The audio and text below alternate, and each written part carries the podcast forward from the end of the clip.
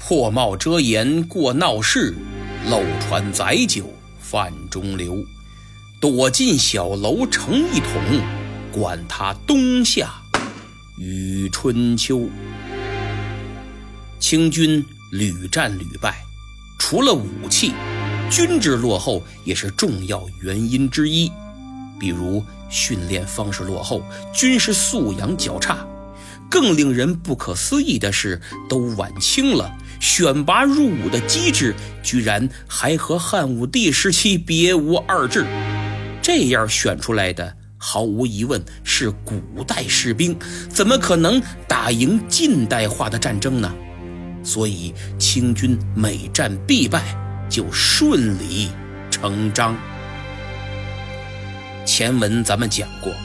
义律在未得到琦善任何答复文书的情况下，单方面发出公告，声称已经和中国钦差大臣签订了初步协定，将香港割让给英国。琦善答应割让香港的消息闹得沸沸扬扬，满城风雨。广东巡抚宜良和两江总督玉谦立刻向道光上书。说琦善承认英夷占领香港，道光大怒，下旨将其善革职抄家。虎门之战后，他就被所拿进京。没过多久，道光的侄子靖逆将军爱新觉罗奕山。携军机大臣龙文、湖南提督杨芳等作为参赞大臣，统领川鄂湘黔等省大军一万七千人，就到达广州，接替琦善征剿英夷。等到了广州，一山发现这英军实在是船坚炮利，着实厉害，此中必有邪术。思来想去。他决定以邪制邪，怎么个以邪制邪法呢？一山命人杀了几只老虎，广州那儿也没老虎啊，哎，不知道他从哪儿弄的。杀了之后，把老虎的骨头扔进海里，说能激起龙王的愤怒，到时候海浪滔天，英国舰船也会被掀翻，邪乎吧？嘿，还有更邪乎的呢！这才哪儿到哪儿啊？跟一山同时接到命令前往广州的参赞杨芳，也觉得英军呃有邪术，哎，不正常。咱虽然请不来五方揭谛、六丁六甲、七十二星宿助战，没那道行，但破他的邪术应该差不多。于是杨芳下令搜集全城女人用的马桶。因为这玩意儿常年受大姨妈的侵染，哎，破邪祟之物最管用，比什么糯米呀、黑狗血之流强太多了。紧跟着，杨芳又安排纸扎草人建道场、捣鬼神，好家伙，恨不得办个水陆法会，忙的是不亦乐乎。其实这杨芳也算一员名将。早年投笔从戎，曾参与平定贵州的苗乱，先后镇压过白莲教、天理教的起义，立下不少战功，赐号成勇巴特鲁，还率军进入新疆，荡平了张格尔叛乱，将其生擒活拿。道光赐他双眼花翎，晋封侯爵，加太子太保。因此，除了装神弄鬼儿，七十一岁的杨芳也进行了军事部署。据梁廷南的一份文记和无名氏的《以匪犯境文件录》所载，由于当时虎门已然战败，要塞尽失，英国人下一步很可能顺省河进攻广州。经过勘察。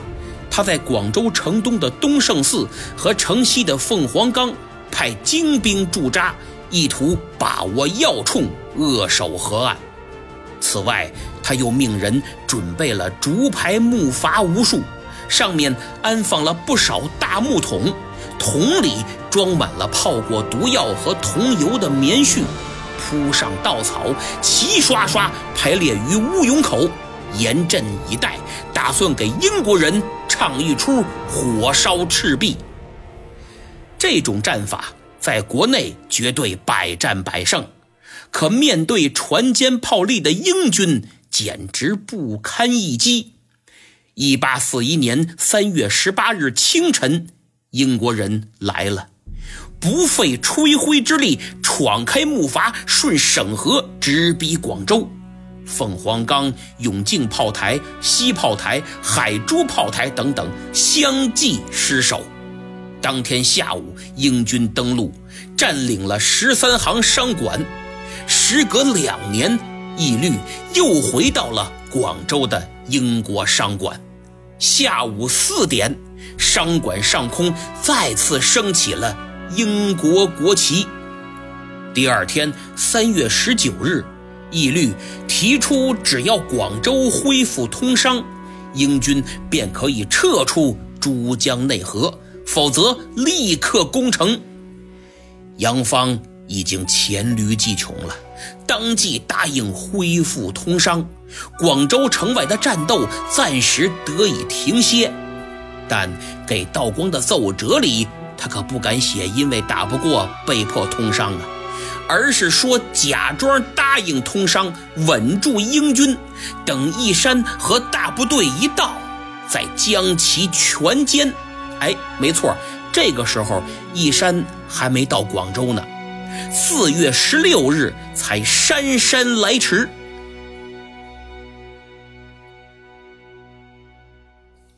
到广州之后，义山一面与义律进行谈判周旋，一面等待后续援军集结。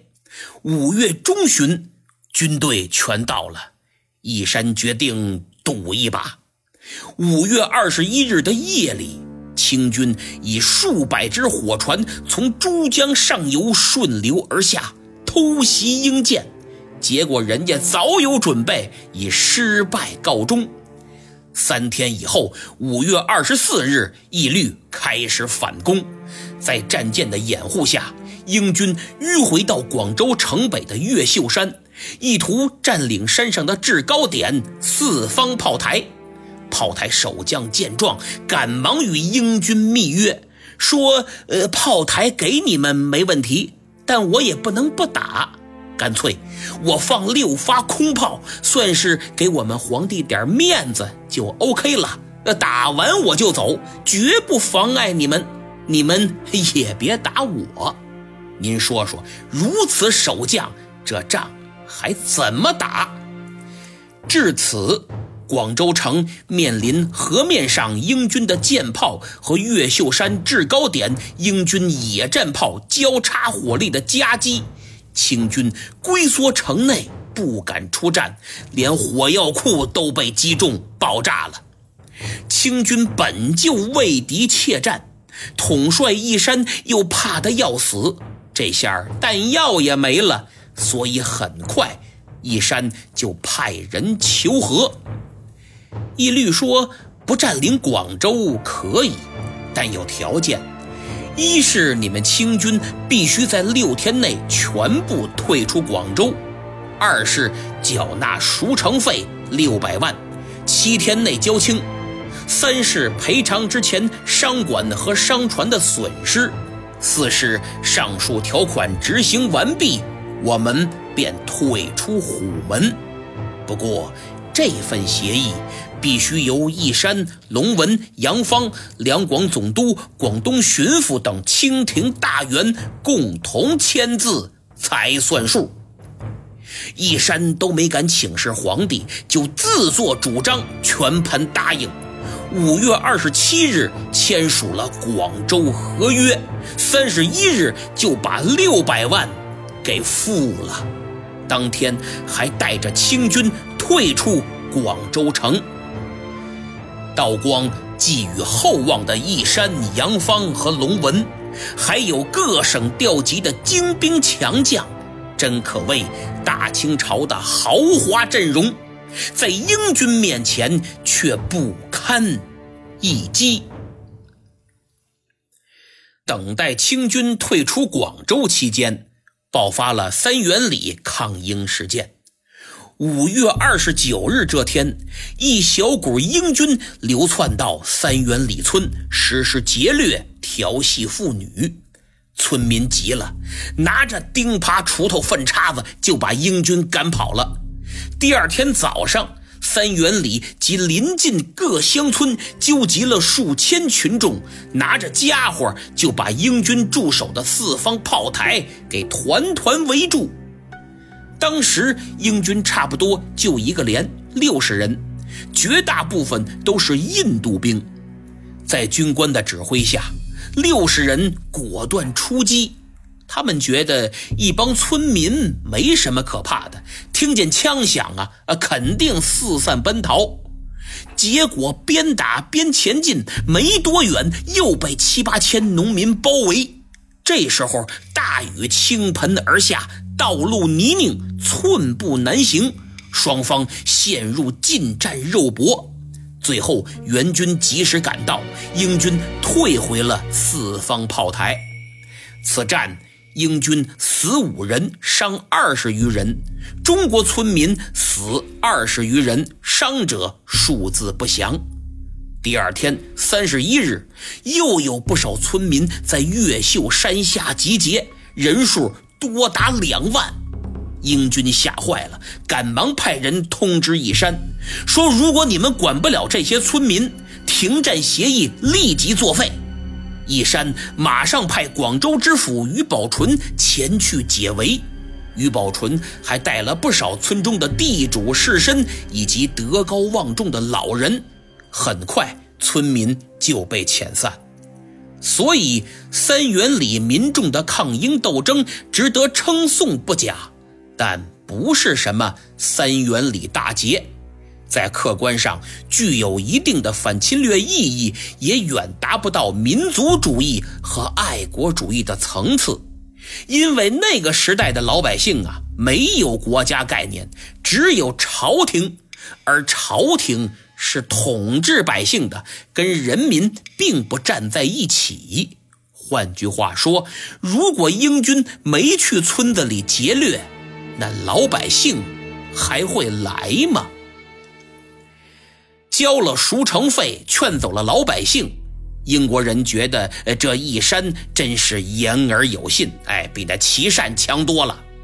于是六月一日，英军开始撤退，并移交了虎门各炮台，返回香港。